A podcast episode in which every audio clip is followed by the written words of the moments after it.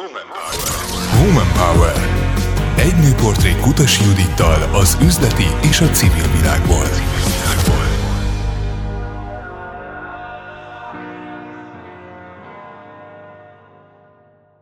Mi minden kell ahhoz, hogy valaki az üzleti életben, akár az energetikai, akár később a telkó szektorban letegye a névjegyét, és a legbefolyásosabb vezetőbeosztású nők között tartsák számon. Mivel jár ez, és miként lehet emellett embernek, nőnek, és persze édesanyának is lenni? Erről beszélgetünk, illetve nagyon sok minden másról is beszélgetünk ma. Orbán Anita, a Vodafone Magyarország vezérigazgató helyettesem a vendégem. Köszönöm, hogy elfogadtad a meghívást. Én köszönöm, nagyon, hogy itt lehetek, megtiszteltetés. Van, aki már gyerekkorában magában látszik, hogy ambíciózus, hogy világ megváltó tervei vannak, és van, aki pedig csak sokkal később jön rá, hogy mi az ő útja. Veled ez hogy alakult? Inkább azt tudtad, hogy mi szeretnél lenni, vagy azt, hogy mi nem szeretnél lenni? Ez egy nagyon jó kérdés. Azt hiszem, egyiket sem tudtam, se azt, hogy mi szeretnék lenni, se azt, hogy mi nem szeretnék lenni. Egyet tudtam, hogy ambiciózus vagyok. Tehát az, hát akkor ezzel beletaláltam. Az, az, az, nagyon beletaláltál. Erre egy példát említenék, én vidéki vagyok, mert egy újfalui, Hajdú-Bihari, és teljes felháborodással töltött el az, hogy a híradóban mennyi hír Budapestről szól, és milyen kevés a vidékről, és akkor az, én középiskolás lehettem, de annak is ugye az első-második éve, és én írtam akkor a híradó főszerkesztőjének egy levelet arról, hogy, hogy a vidéket sokkal jobban és hangsúlyosabban kell szerepeltetni. Tehát nem volt ott Berettyújfaluban vidéken nagyon kevés szakma volt látható. Tehát ami adta magát, hogy tanár leszek, és azt játszottam szerepjátékban, van. Sok más szakma, amiket most vagy utána csináltam, az onnan nem is lenne végezhető, illetve nem is látszott. Úgyhogy... Tehát el se tudtad képzelni, se hogy esetleg milyenek majd vannak. Így van. Az energetikai szektorban, vezetőbeosztásban, vagy a telekom szektorban. Abszolút nem volt a Vezérigazgató helyettesként. Semmennyire nem volt a horizonton. Azt tudtam, hogy ambiciózus vagyok, azt érzékeltem, hogy nagy a munkabírásom, és hogy szeretnék valamit tenni, elérni, de nem fogalmaztam meg, hogy pontosan mit. Édesanyám tanár, édesapám bankár volt, úgyhogy ez volt a modell. Igen, akartam is kérdezni, hogy milyen értékeket, milyen mintát osztál otthonról. Ők mind a ketten paraszti családból származnak, ők az első generációs értelmiségiek egyébként, és ők azok, akik beköltöztek faluról a kisvárosba, Úgyhogy egy ilyen nagyon, nagyon stabil, nagyon azt is mondanám, hogy földhöz ragadt talán, lehet, hogy nem ez a legjobb szó, értékrend, abban az értelemben, hogy becsület, munka, kitartás, lojalitás, család, közösségek, lokálpatriotizmus, tehát ezek voltak azok a meghatározó értékek, amik otthon domináltak. És mit szóltak ahhoz, mert hogy majd később belemegyünk, azért te külföldön is dolgoztál, éltél, tehát ahhoz, hogy te így kinyíltál, és egy teljesen más szegmensben kezdtél el gondolkodni, vagy más szintben. Ez, ez nem is volt egyértelmű egyébként, pont azok miatt, amiket mondtam, hogy mi volt otthon, és emiatt én nagyon elég hamar messze mentem el az, hogy Budapestre mentem. Próbáltak rábeszélni szülők is, hogy Debrecenig menjek, de Budapesti Közgazdasági Egyetemre mentem, és ebből a szempontból úttörő voltam a családban, mert én voltam nagyon sok mindenben az első, és nem csak a szűk családomban, hanem a szélesebb családban, és egy idő után nem, mint ahogy a Budapest versus Debrecennél, amikor az ember 17-18 éves mondja beadja a felvételét, ott a szülőknek van egy nagyon komoly szerepe abban, és együtt döntünk, vagy egy közös gondolkodás. Utána már csak támogattak és figyelték, hogy merre megyek. Mint aminek a határán most te is vagy, hiszen három gyermek édesanyja vagy, akik közül a legnagyobb most 18 éves. Ugye közgazdász diplomával a kezedben, hogyha jól tudom, már egyből elindultál, de egy évet sem húztál le a matávnál, mert felvettek a massachusetts Egyetemre. Igen. Tehát azért nem csak Budapestig szaladtál, Igen. hanem annál tovább is, tehát kinyitottál egy ablakot, ugye itt a történelem szak volt, amit téged érdekelt, ez viszont egy teljesen más irány, mint a közgáz volt. Ez így van. Megismerkedtem beszélgettem a férjemmel, és akkor világos volt számunkra, hogy több gyereket szeretnénk, tehát három gyermeket terveztünk, és egyébként három gyermek is lett.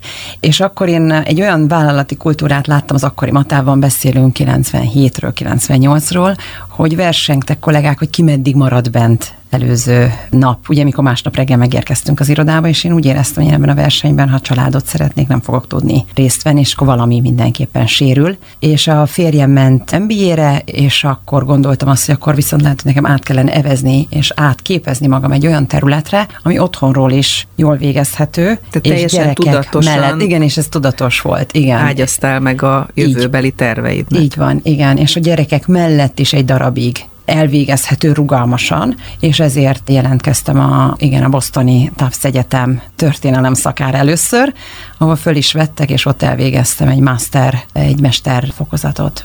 Igen, de mit adott neked ez az időszak? Tehát, hogy kisfalu, város, az Egyesült Államok, tehát egy teljesen más megvilágításba helyezte, gondolom, mind a tanulást, mind a munkát, mind egyáltalán az élethez való hozzáállást. Az volt nagyon érdekes, hogy Beretyújfaluban én sok mindent megcsináltam, ugye középiskolában nekem mondtak, hogy meg kell csinálni. Tehát eh, meg volt a két középfokú nyelvvizsgám, OKTV első 20 és egyebek, kitűnő eredmény és nagyon jó felvételi eredmény, és amikor felkerültem Budapestre, akkor engem vidéki lányként azért ért egy sok. Ért egy sok azzal, hogy kik a, az osztálytársaim. Tehát a közgázon egy olyan csoportba kerültem, egy ilyen kiemelt csoportba, ahol mellettem a fazekas matematika tagozatáról jött társak, fiúk, lányok ültek, akik többszörösét tudták annak, amit én. Nagyon sok olyan évfolyamtársam volt, aki ugye sokat ért család miatt külföldön, tehát nem csak középfokú nyelvvizsgáig jutott, hanem felsőfokúig, nem csak két nyelvből, hanem több nyelvből. Inspirált ez téged? Először nagyon sokkolt. sokkolt. Először volt egy ilyen sok, hogy ajaj, mert visszatekintve láttam, hogy én nekem középiskolás éveimben lettek volna szabad kapacitások, ha, ha úgy jobban látom, ha hogy mit, lett volna a szint. Így van, hogy mit lehet, vagy merre még.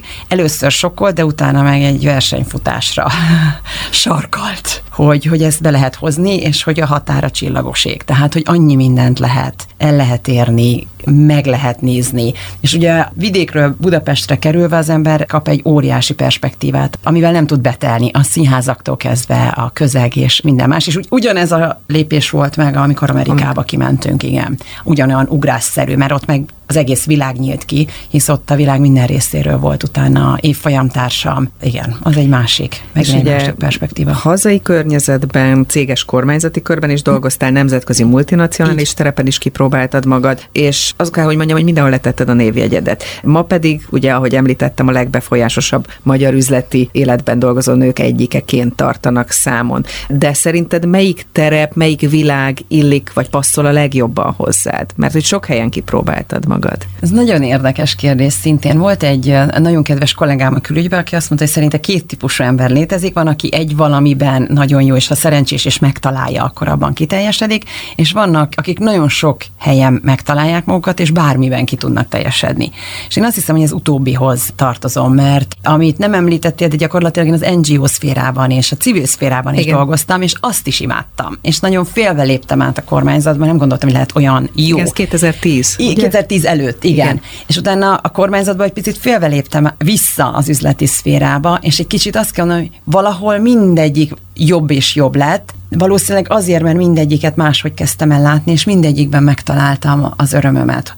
Hogy mi a terepem pontosan, én azt gondolom, hogy nemzetközi, tehát az, az egy fontos kulcs szó, hogy nemzetközi. Ez megmaradt. Az megmaradt. Azután is, hogy hazatértél. Az abszolút nagyon megmaradt, és az, az végig kísér, és azt nem is szeretném elengedni, tehát az annyira fontos, mert ott érzem magam igazán jól, ha pedig kormányzat vagy üzlet, akkor valószínűleg inkább üzlet, de de bárhol, mindegyikben meg, megtalálom azt az örömet, azt a lehetőséget, azt az építkezést, ami, ami feltölt. És amikor megszülettek a gyerekek, akkor volt-e olyan jellegű dilemma benned, hogy ha amikor az egyiket csinálom, akkor a másikat szorítom háttérbe és fordítva, tehát hogy hogyan tudtál mindkét területen kiteljesedni? Ez, ez a dilemma, ez megkerülhetetlen, vagyis számomra megkerülhetetlen volt. Ez egy állandó lelkiismeretfordulás kíséri az embert, amikor a gyerekekkel van, hogy jaj, nem dolgozom eleget, vagy nem teszek le eleget az asztalra, és vice versa. Szerencsére mindig sikerült olyan, olyanokat ott a gyereknevelés első éveiben, hogy akkor írtam meg a, például a PhD-met, amit én magam osztottam be, akkor, amikor a gyermekek aludtak, és ugyanígy több kutatási munkát is akkor végeztem el, amikor ők aludtak, tehát nem voltam időhöz kötve, hogy nekem le kell tenni valamennyi munkaórát az asztalra, de szerintem ez a dilemma, ez azért ott van. Ez azért mindig ott van nemzetközi diplomáciai iskolát is végeztél. Tehát annyi mindennel foglalkoztál, hogy itt igazából csak így felvillantani tudunk pillanatokat. Mi alapján döntöttél egy-egy újabb terület mellett? Úgy beszűrődött valami az életedbe, ami megfogott, vagy ez egy tudatos karrierépítés egyes lépcsőfokaiként kell visszatekintenünk rá?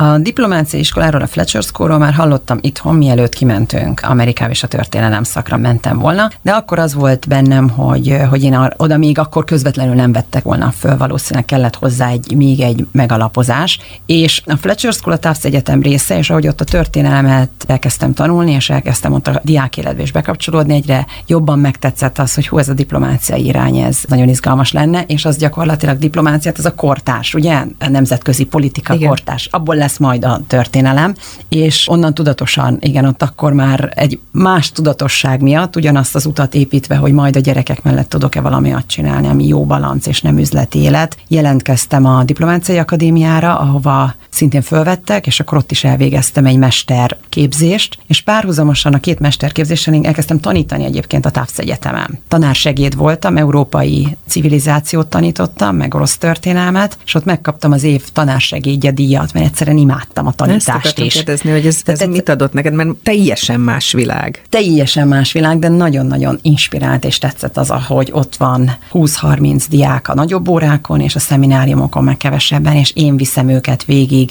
és tudok kinyitni nekik egy teljesen új területet, és ez annyira inspirált, annyira tetszett, hogy ezért jelentkeztem utána a PhD-re, hogy ezt az opciót kinyissam, hogy majd valaha valamikor én újra egyetemen taníthassak. Volt olyan, hogy elakadtál? Mert hogy ugye, hogy beszélgetünk már egy 10 perce folyamatosan, újabb kihívás, újabb siker, újabb elismerés. Vannak nehéz pillanatok? Vagy ha visszatekintesz, voltak? Abszolút, nagyon-nagyon sok nehéz pillanat van, amikor az ember megkérdőjelezi, hogy, hogy jó úton halad-e. Így visszaidézve mondanék kettőt. Az egyik, amikor 2002-ben, mikor hazajöttünk, és ugye akkor voltam én gyakorlatilag négy-öt évvel a végzés, öt évvel az egyetemi végzés után, én ugye egy évet dolgoztam, négy év volt Amerika, és utána vissza, és akkor én azt vettem észre, hogy akkor kezdték előléptetni az összes volt évfolyam társamat középvezetői pozíciókba, és vették át a céges autókat, mentek mindenféle céges retreatre, mi meg gyakorlatilag ott voltunk eladósodva, mert ugye minden pénz belement az oktatásba. Én akkor még írtam a doktorimat, amit itthon írtam, és folyamatosan vissza-vissza jártam konzultálni, illetve megvédeni, és akkor voltam már 28-29 éves, és akkor nem voltam benne biztos, hogy jó döntést hoztam.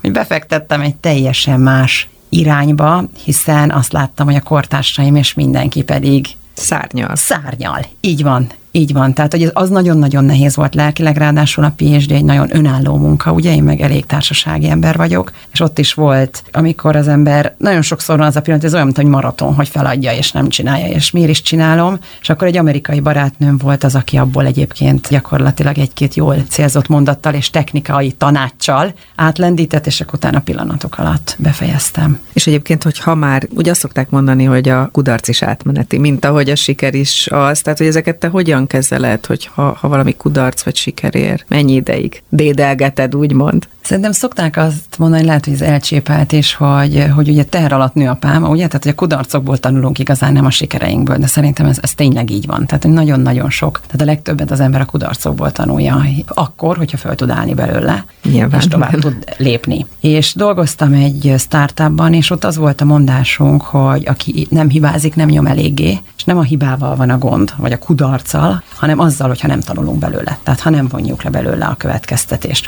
Úgyhogy a kudarcok, azok mindig, hú, azok nagyon fájnak, amikor az ember benne van, megéli, átéli, vagy ez a lépés történik, de utána én, én azt gondolom, hogy, hogy mindegyik eszenciális volt ahhoz, hogy ma ott tartsak, ahol ahol tartok így, azt hiszem inkább emberileg és nyilván szakmailag is. A sikerek meg azokból építkezik az ember, és a nehéz az pillanatban az táplál, a nehéz pillanatokban arra gondolunk vissza, ugye? Azt emlegetjük, azt dédelgetjük, hogy igen, nekünk volt ez, mi ezt, ezt is meg tudtuk csinálni, ez az, ami éltet, hogy akkor erre lépve, vagy erre építkezve mi a következő lépés.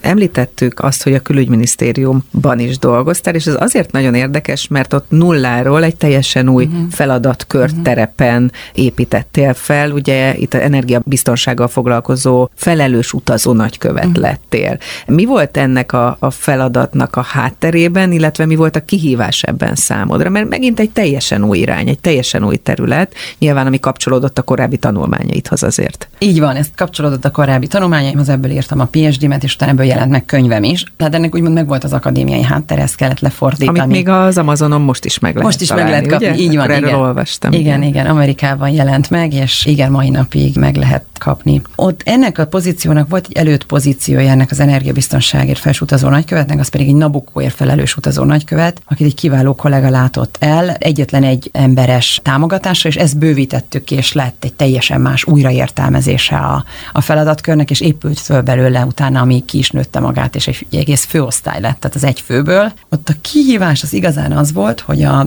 külügyminisztériumok azok hagyományosan területileg rendeződnek, ugye? Tehát van Amerikáért felelős, van Európáért, tehát kontinensekért felelős államtitkárságok, helyettes államtitkárságok, és nagyon kevés a horizontális téma, ami átível minden területen, de aki a horizontális témát viszi, az annak mélyebb szakértője, vagy jobban tudja, ugye, mint az egyes területi egységek. És ez az energiabiztonság volt az egyik ilyen úttörő horizontális téma. Ami mindenhol fontos. Ami mindenhol fontos. Létfontosságú. Mindenhol létfontosságú, és ott pontosan ez volt a, a kihívás, hogy megnyerni az egyes területeket arra, hogy hogyan tudunk együttműködni mátrix-szerűen, hogy én hozok egy olyan szemléletet, ami egy tematikus, horizontális szemlélet, ők meg hozzák azt a mélységet, ami az adott régióhoz kapcsolódik. És ez egy nagy váltás volt, hogy mondjuk tanársegédként, oktatóként dolgoztál, otthon író, egyetemi ember voltál, és aztán egyszer csak hirtelen egy ilyen bilaterális, multilaterális környezetbe kerülve a tárgyalóasztalnál kellett ülnöd, gondol, vagy én így képzelem.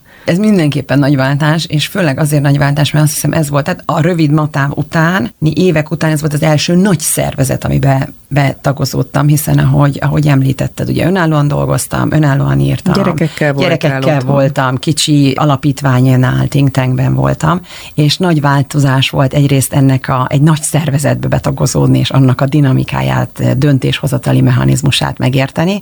Nagy váltás volt, igen, ez a bilaterális, multilaterális, de előtte is azért Amerikában ebben a környezetben mozogtam, és, és a think tank is nemzetközi volt, amikkel foglalkoztam, tehát az, az kevésbé volt meredek, és tulajdonképpen ott, amikor a, megtettem azt a váltást, hogy tudatosan azt mondtam, hogy az üzleti területről én most elmozgok, akkor én erre készültem, egy ilyen nagyjából egy ilyen diplomáciai nemzetközi pályára készültem, úgyhogy nagyon szerettem is a külügyminisztériumi éveket, mert iszonyat sokat tanultam, iszonyat sokat adott, és egyszerűen kiváló, brilliáns kollégákkal dolgoztam. Milyen típus vagy, ha felépítesz valamit, akkor már új célt keresel? Tehát a váltásaid hátterében van ilyesmi? Igen, igen, határozottan. Szívesen fölépítem, mint ahogy ezt is, de nem nehéz elengedni utána. Beszélgető partnernek nagyon kellemes, vidám, nyitott vagy, milyen vagy a tárgyalóasztalnál? Szerintem ott is alapvetően nem lehet. Én azt gondolom, hogy azért az embernek van egy alapvető személyisége, és... És akkor van baj, hogyha ezt elkendőzve másképp viselkedik? Szerintem igen, én azt gondolom, hogy az a, vagyis én nem nagyon szoktam másként azt hiszem viselkedni, hanem ugyanaz a személyiséget próbálok önazonosan végigvinni, és én a tárgyalóasztalnál is azt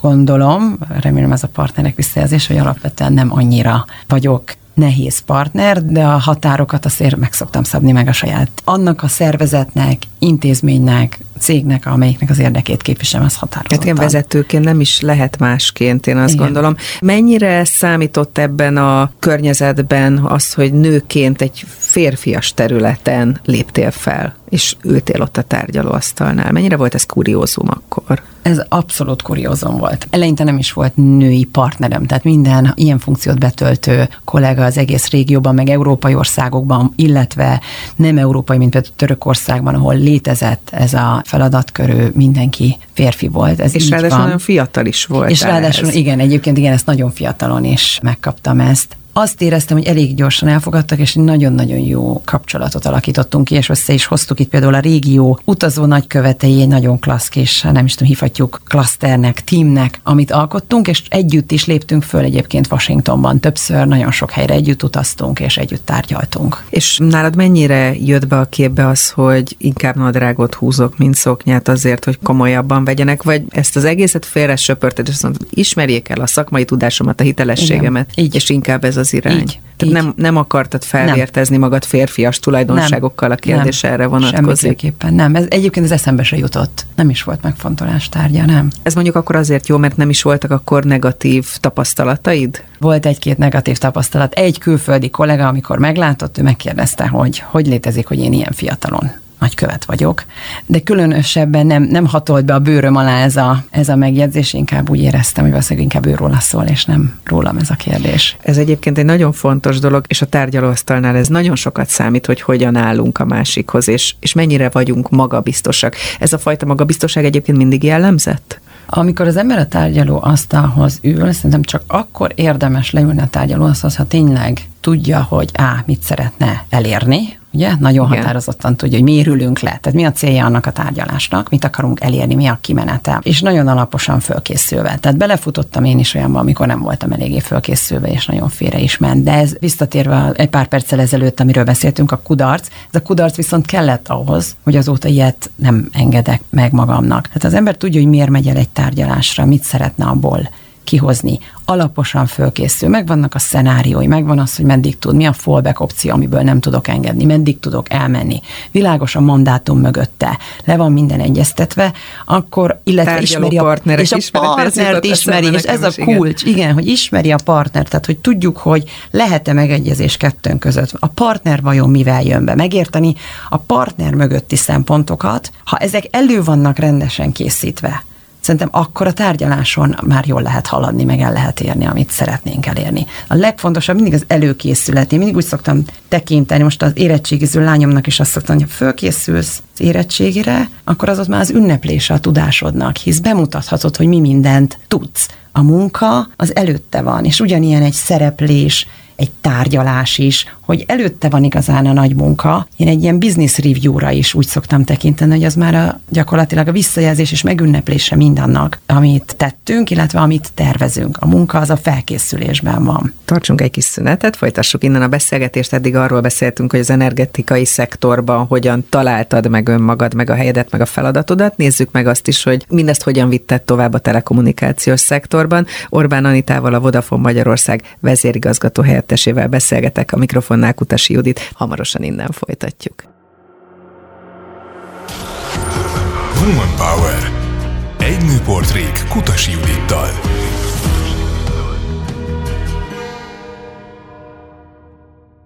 Már is folytatjuk a beszélgetést Orbán Anitával, a Vodafone Magyarország vezérigazgató helyettesével, a mikrofonnál pedig Kutasi Judit, és ott hagytuk abba, hogy megtaláltad a helyed az energetikai szektorban, ott ültél a tárgyalóasztalnál, fiatalon, nőként, hitelesen meg hogy repkedtél a világban, miközben ugye két-három gyereket már irányítgattál, neveltél. Emellett a rengeteg utazás mellett és a rengeteg feladat mellett hogyan tudtad időközben a családi egyensúlyt is fenntartani? Hogy egy picit így a magán életedbe is belelássunk, hogy hogyan tudtad ezt a két szekeret egyszerre tolni? Mm.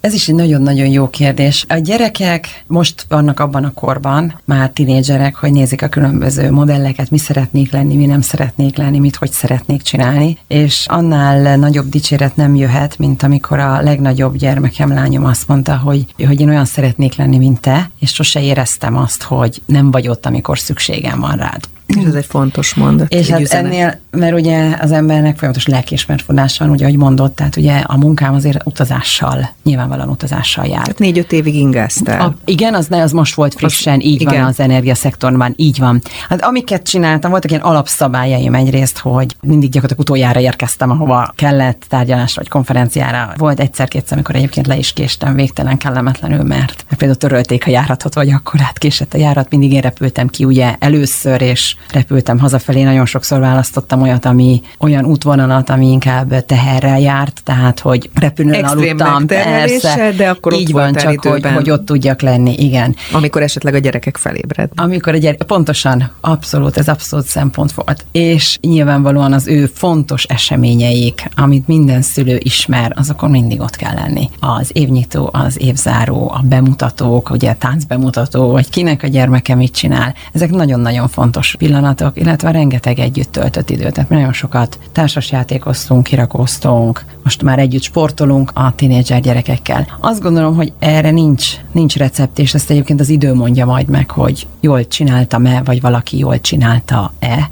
Mindenkinek. Az fontos volt, hogy milyen példát mutatsz nekik? Az szerintem az Munkához nagyon, való fontos. hozzáállás, élethez. fontos. Hát a családban növünk föl, mindannyian azt látjuk először, és ugye a családi minta az, ami vagy követünk, vagy le akarunk válni, vagy abból kivesszünk, ugye, követendő Igen. dolgokat, vagy pedig mi az, amit nem. Tehát iszonyatosan fontos, hogy milyen modellt mutat egy anya, és mind a lány gyermekémnek, mind a fiú gyermekemnek, ugye egyaránt. Ők azt magukkal fogják vinni én nagyon óvatos szoktam lenni, és nem szeretek nekik, meg senkinek tanácsot. Mindig azt mondom, hogy uh, én annyira bonyolult a világ, annyira komplex, kinek mi a jó. Én a tanácsot azt nem szeretnék senkinek adni, viszont el tudom mondani, hogy én hogy csináltam, én azt hogy éltem meg, mit csinálnék most máshogy, és ebből lehet meríteni, de azt hiszem az idő mondja csak azt meg, meg az embernek a kapcsolatai, mind a családi, mind szülő, és mind gyermek, ugye a szüleink felé, a szélesebb család, a baráti kör, a munkahelyi, ott derül ki igazán azokból a visszajelzésekből, hogy jól éli-e valaki az életét. Beszéltünk a karrierutadról, és még nem beszéltünk arról a nagy váltásról, amit jelentett az energetikai szektorból a telkó szektorba váltani, és azt szokták mondani, hogy az adat az új olaj talán, ami nagyon beszédes, mert hogy gondolom te is megláttad ebben a lehetőséget. Mi volt az a pillanat, amikor észrevetted, hogy neked inkább erre megy az utad? Ez teljesen jól körbehatárolható 2020 nyara egyébként, amikor volt egy ilyen nemzetközi jelölés kapcsán kerültem eh, kapcsolatba a digitalizációval, és ahogy mondani szoktam, volt egy ilyen nyomáshatás és meg egy húzóhatás, és a nyomáshatás az az volt, hogy én 2020-ban egy fosszilis, teljes mértékben fosszilis cégnél dolgoztam, és én úgy éreztem, hogy én szeretnék ebből váltani, hisz környezettudatosként, klíma, bolygónk jövője, tehát ez teljesen egyértelmű, óriási kihívás előtt vagyunk, és azt éreztem, hogy ebből a szektorból én szívesen elmozdulnék. És akkor, ahogy ott kapcsolatba kerültem, és elkezdtem belásni magam a digitalizációba, illetve a gyermekeim hatására, akik láttam, hogy teljesen új világban kezdenek fölnőni, új kihívásaik lesznek, új feladataik lesznek, és azt is láttam, hogy a digitális eszközökhöz teljesen máshogy nyúlnak, mint én. Volt egy kicsit olyan érzetem is, hogy uh, én lemaradok, kimaradok, nekem ez sürgősen ebben a szektorba át kell mennem. Egy kicsit az az érzés is, mint amikor fölkerültem Budapestre, hogy nekem most itt turbósebességre kell kapcsolnom, és valamit nagyon meg kell tanulnom, mert ez a jövő. És ahogy minden munkahelyemen építettem valamit, hogy a külügyminisztériumban fölépítettem azt az új területet, ahogy a, az amerikai cégben fölépítettem ezt az egész régiót, gyakorlatilag Közép-Európát, itt is úgy éreztem, hogy na most nekem itt át kell lépnem, mert ez, ez az az új iparág, amíg építkezik, ami biztos, hogy fölfelé mozog, hisz az életünk meghatározója lesz hogy hogyan egy teljesen szerencsés és valami hihetetlen véletlenek sorozataként talált meg a, a Vodafone. Talált egy fejvadász talált meg, így van, és pillanatok alatt, és nagyon De gyorsan nem volt kérdés. egymásra találtunk, nem? Nőként a második ember vagy a cégnél, azért ez példa is, példaértékű is, azt gondolom. Foglalkoztatott valaha ez, hogy nőként tudsz a nőkön segíteni jó példával,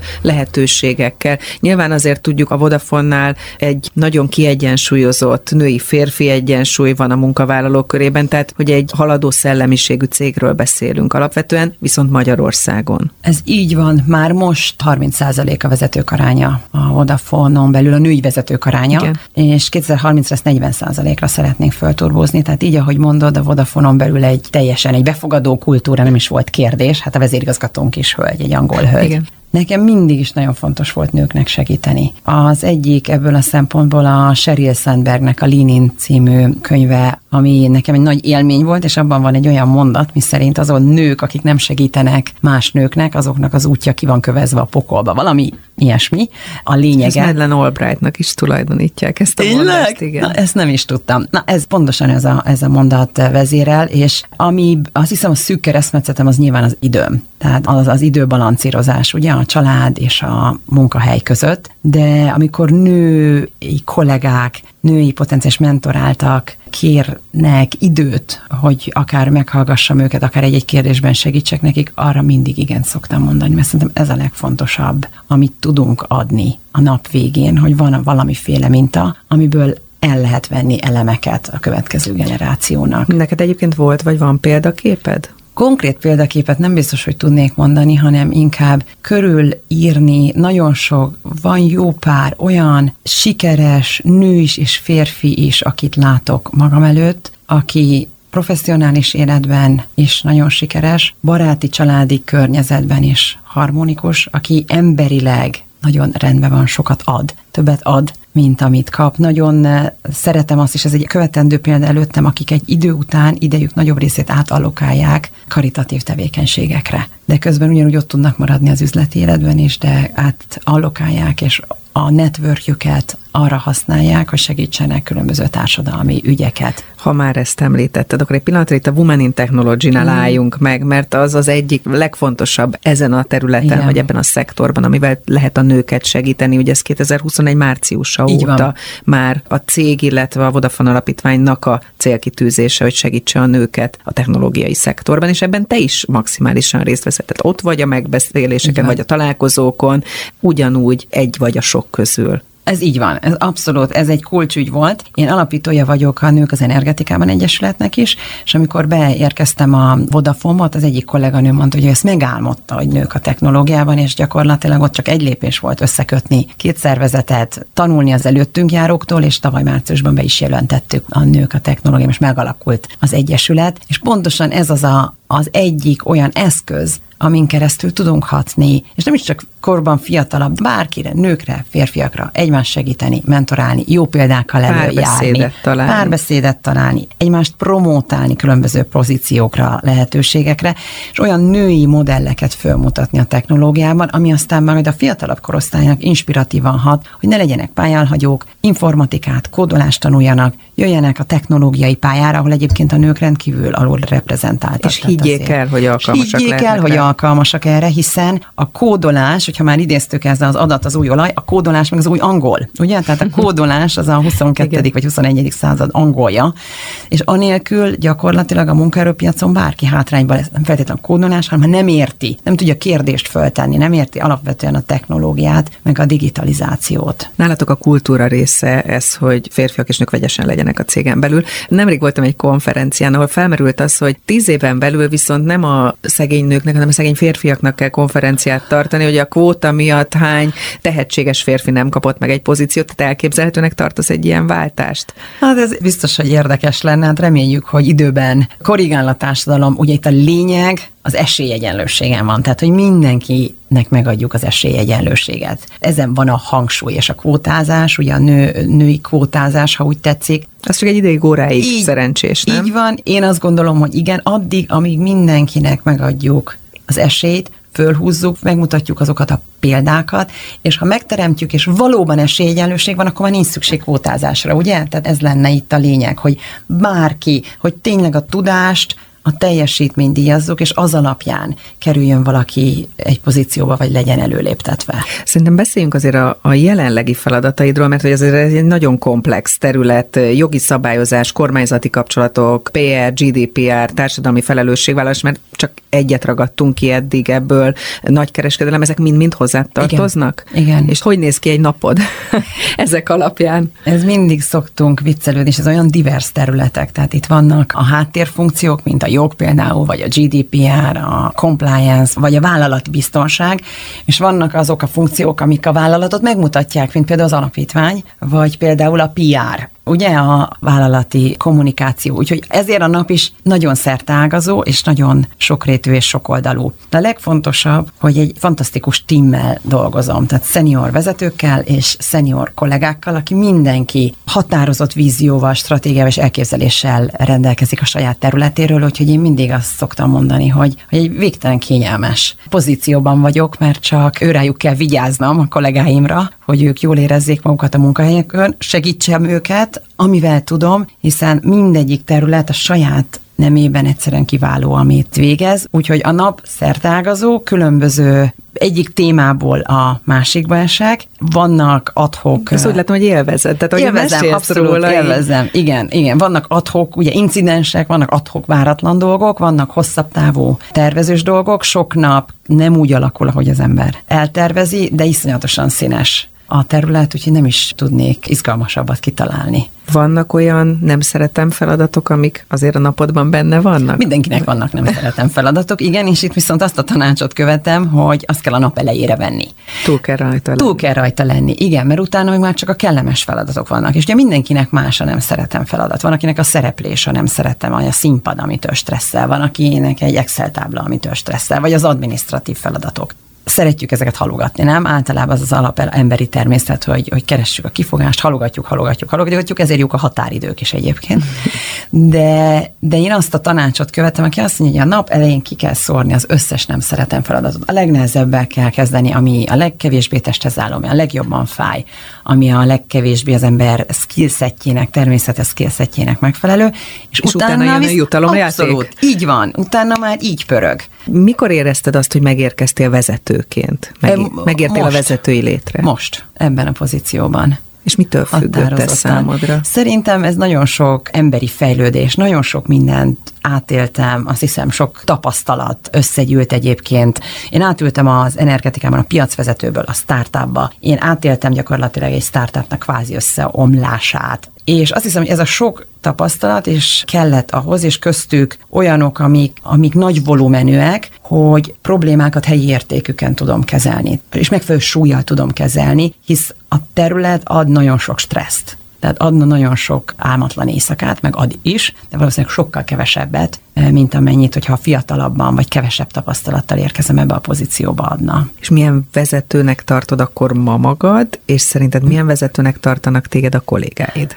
Ez egy nagyon jó kérdés, majd meg kellene kérdezni a kollégáimat.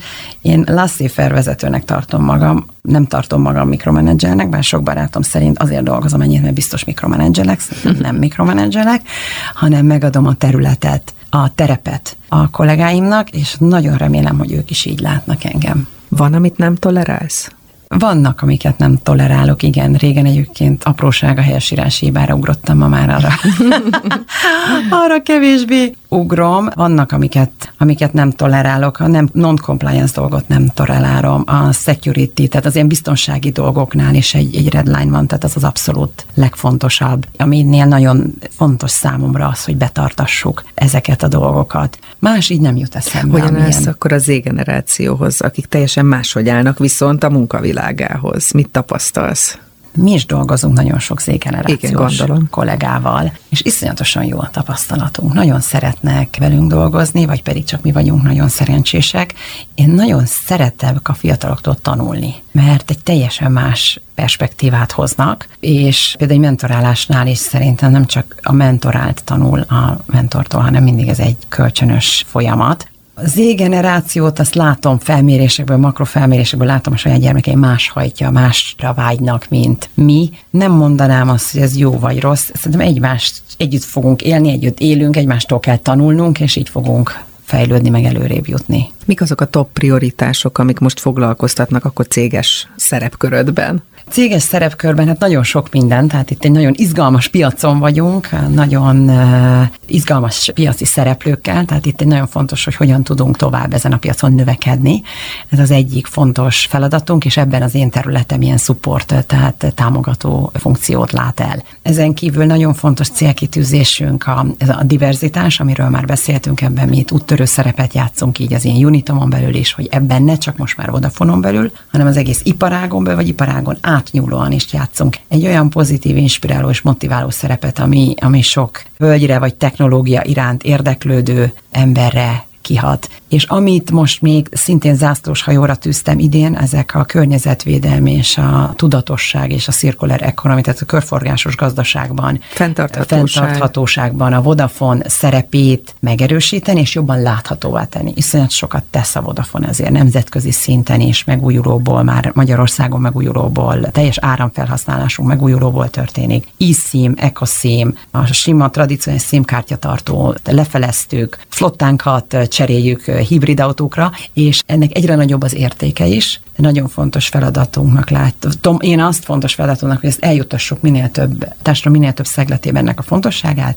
Miért tesszük ezt, és a láthatóságát, hogy mit tesz ezért a Vodafone. És az, hogyha visszatekintünk az elmúlt két évre, akkor itt pont a pandémia kellős közepén csöppentél Így bele van. ebbe a feladatkörbe. Mennyire formálta ez az időszak a te szemléletedet, vagy hozzáállásodat, illetve a szervezetet? A szervezetet az rendkívül módon formálta, hisz én ugye már megkaptam egy helyzetet, abban én nem vettem részt, hogy a hibrid munkavégzésben a Vodafone abszolút úttörő volt ennek a kialakításában, és ezt a mai napig tartjuk. Ez úgy tűnik, hogy nagyon jól bevált, nagyon emiatt, mint munkáltató, nagyon kedveltek vagyunk, hogy mi egy rendkívül rugalmas munkavégzést engedünk meg, és ez az én saját szempontomból azért volt izgalmas, mert én már előtte is hibridben dolgoztam az amerikai cégeknek, utaztam, és home office váltogatta egymást, de... Nyilván ez itthon még nem volt De ez gyakorlat. itthon, mivel nem volt gyakorlat, nekem járt ezzel egy állandó lelkiismeretfordulás is, hogy ugye én kivételezett vagyok a cégben is, hogy én vagyok az egyetlen, aki home office és utazik, home office és utazik, és a Covid behozta ezt is világszerte, elfogadottá tett valami gyakorlatot,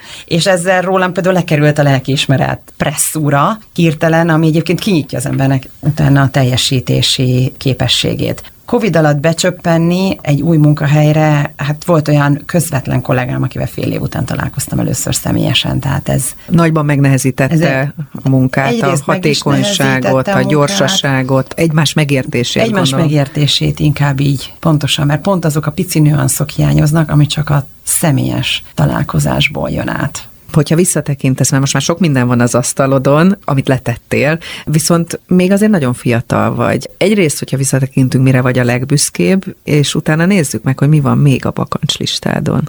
Hát a legbüszkébb az a gyermekeimre vagyok. Hát nem, nem is, lehet nem kérdés, is kérdés, igen. így van, tehát ez, ez abszolút nem is kérdés anyaként. Szakmailag sok mindenre büszke vagyok, nem állítanám, hogy volt olyan, ami olyan annyira nagy áttörés, hogy most azt kiemelném, de szerintem sok olyan siker volt, vagy inkább olyan a környezetet együtt magammal húzva, vagy együtt mozogva olyan sikerek, amikre büszke lehetek. Vagy mondjuk ilyen pillanatok, mert Igen. kevés olyan ember van Magyarországon, akit mondjuk az amerikai szenátusban meghallgattak valamilyen szakmai igen, kérdésben. Ez, Most egy, mondok ez egyet. biztos, hogy olyan, ami, vagy, igen, vagy azt hiszem, vagy abban biztos is vagyok, én voltam az első magyar, és azt hiszem azóta az utolsó is, aki a Fletcher School-ban phd vagy a, a könyvemre is nagyon-nagyon büszke vagyok, azt sose gondoltam. Mi energetikai témakörben. Van, energetikai témakörben jelent meg, Amerikában, Connecticutban 2008-ban, orosz energia Közép-Európa vonatkozás. Ez, ez igen, ez mind olyan, ami, amire nagyon büszke vagyok, vagy az amerikai LNG cégnél gyakorlatilag én nyitottam ki a közép-európai piacot. Én vittem először a céget Brüsszelbe, effektív, és építettem ki a kapcsolatot az Európai Bizottság és ez az egész amerikai LNG kultúra között, ami ugye a mai helyzetben ez különösen eh, aktuális. Azért is kérdeztem, hogy mi van még a bakancs listádon, mert kívülről úgy néz ki, hogy mindent elértél. Hát szerintem nem,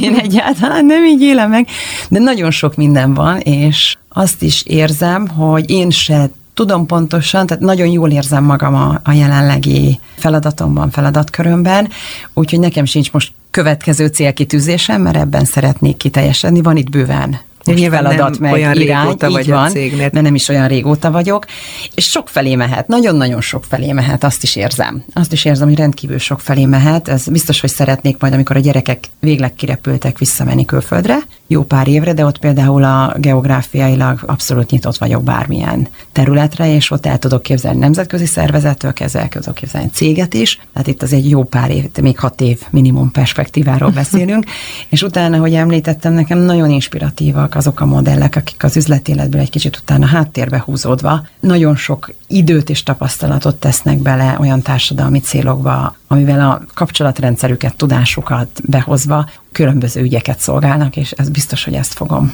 ezt biztos, hogy szeretném csinálni. De akkor térjünk majd még vissza erre, mert hogy úgy látom, hogy még sok minden, sok feladat áll még előtted. Köszönöm a mai beszélgetést. Én is nagyon köszönöm. Orbán Anita, a Vodafone Magyarország vezérigazgató helyettese volt ma a vendégem, és persze legközelebb ismét egy nő tart velem, akivel érdemes lesz beszélgetni, illetve akitől érdemes lesz valamit megtanulni.